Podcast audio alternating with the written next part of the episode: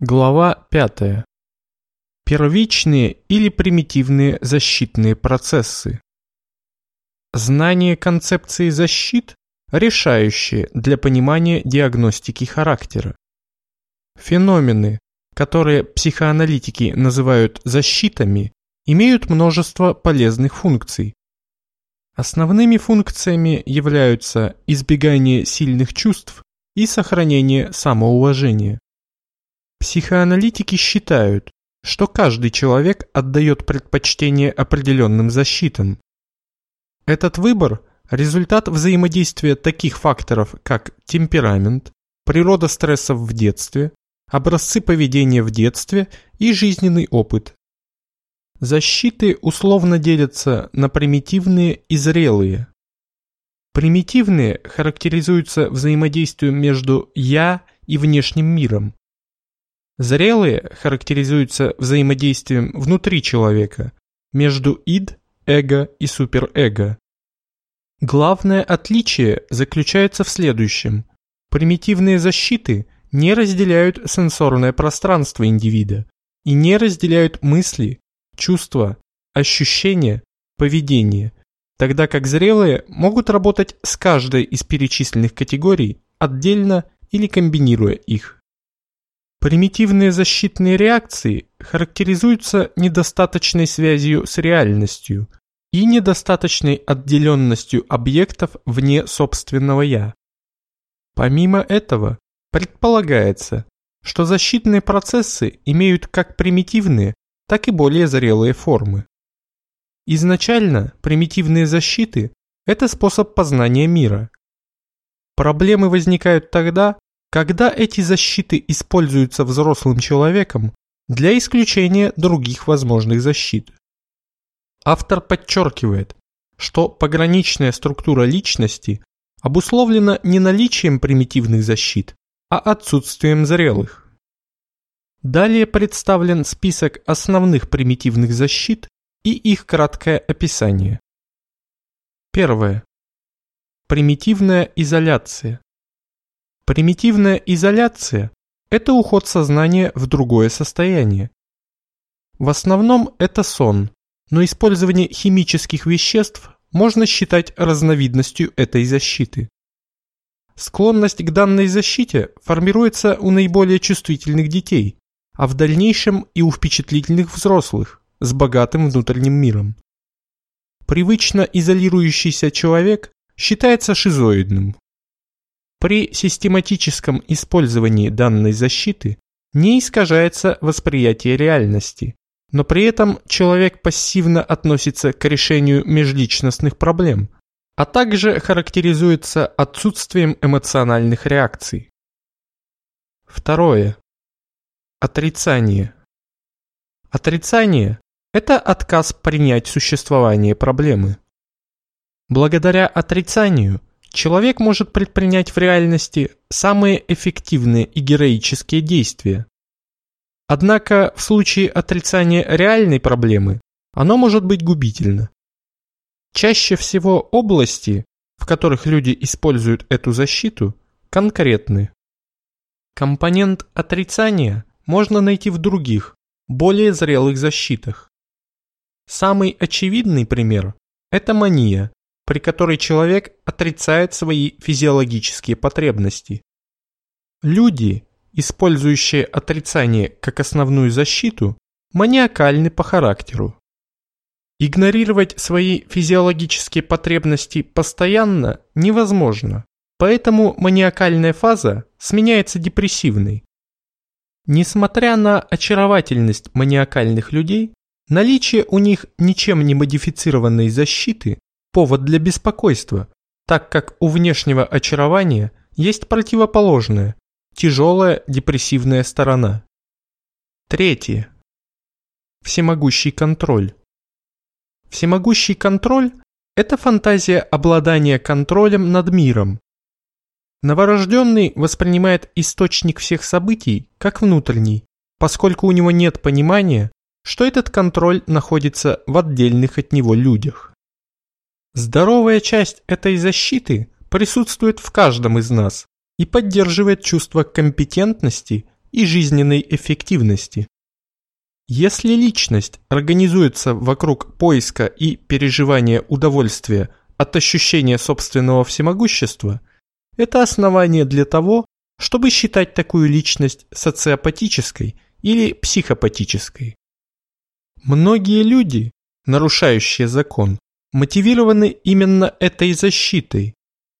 Источник их удовольствия – перешагивание через других людей. Четвертое.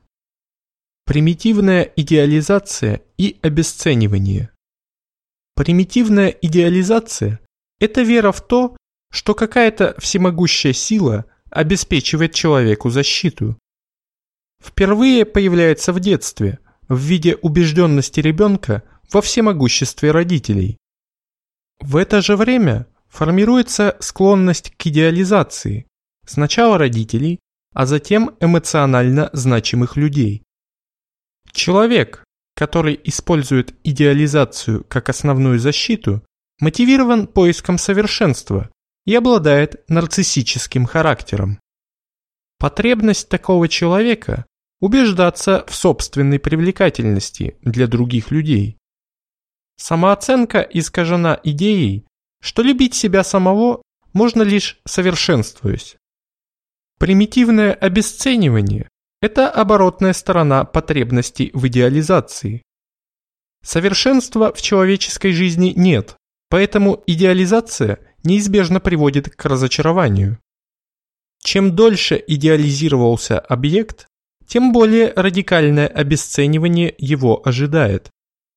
В терапии такие люди зачастую идеализируют терапевта, а затем, неизбежно, разочаровываются в нем и резко обрывают отношения. В таком случае цель длительной терапии – модифицировать примитивную идеализацию.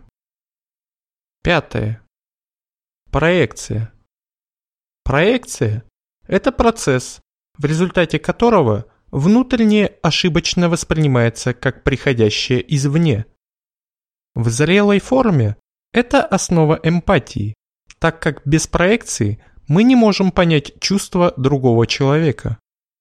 В то же время проекция может сильно искажать объект или его определенные черты и характеристики.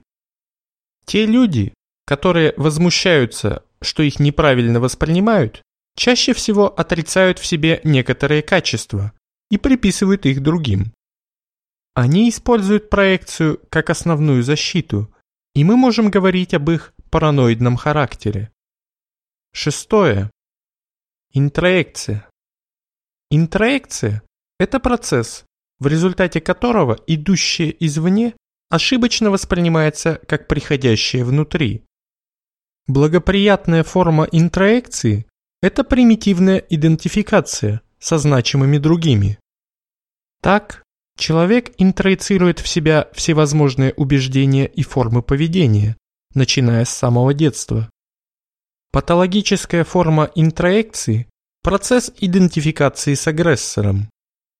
В ситуациях стресса люди пытаются овладеть своим страхом и страданием, перенимая качества их мучителей что влечет к неосознанному использованию этой защиты.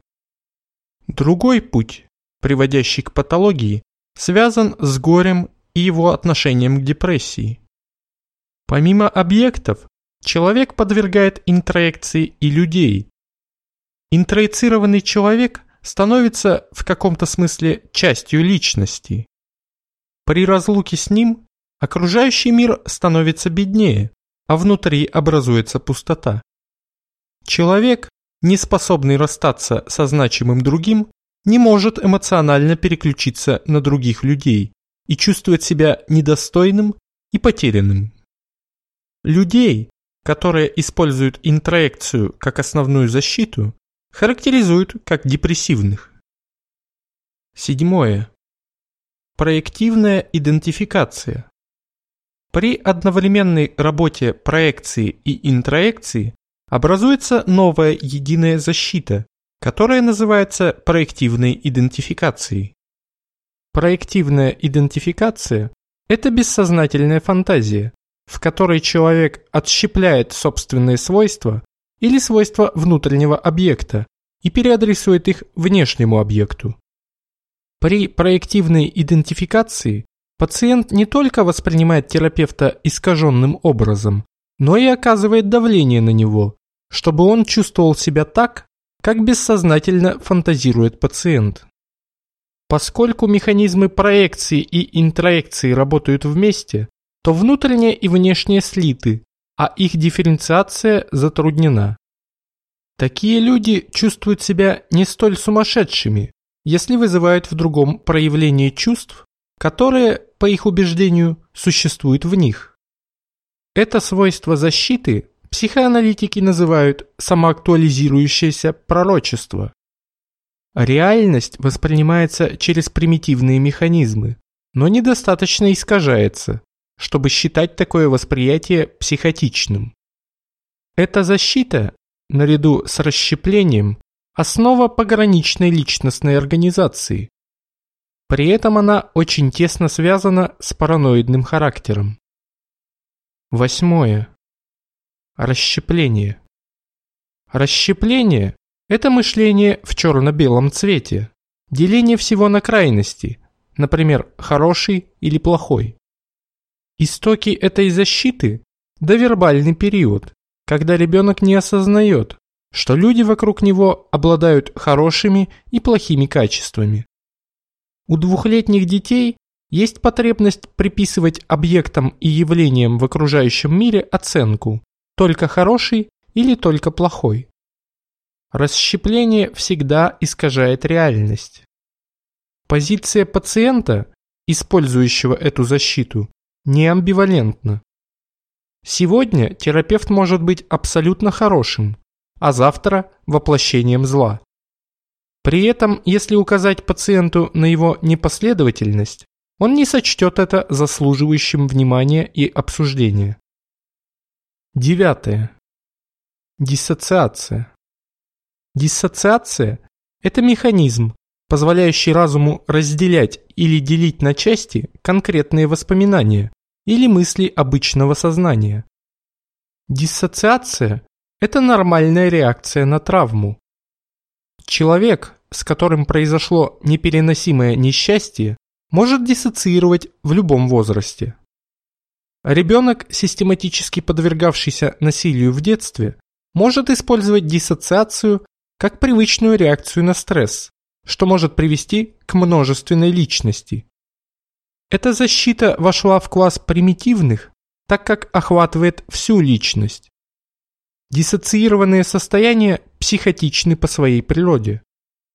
Любой из нас способен на диссоциацию, но если человек остается в ней слишком долго или исключает другие способы взаимодействия с реальностью, использование диссоциации становится патологичным. Диссоциация отключает человека от сильных чувств страдания, паники и уверенности в надвигающейся смерти. Травмированные люди склонны реагировать на обычный стресс как на опасность, немедленно впадая в амнезию или становясь совершенно другими. Близкие такого человека могут воспринимать такое поведение как дурное расположение духа, а не диссоциацию.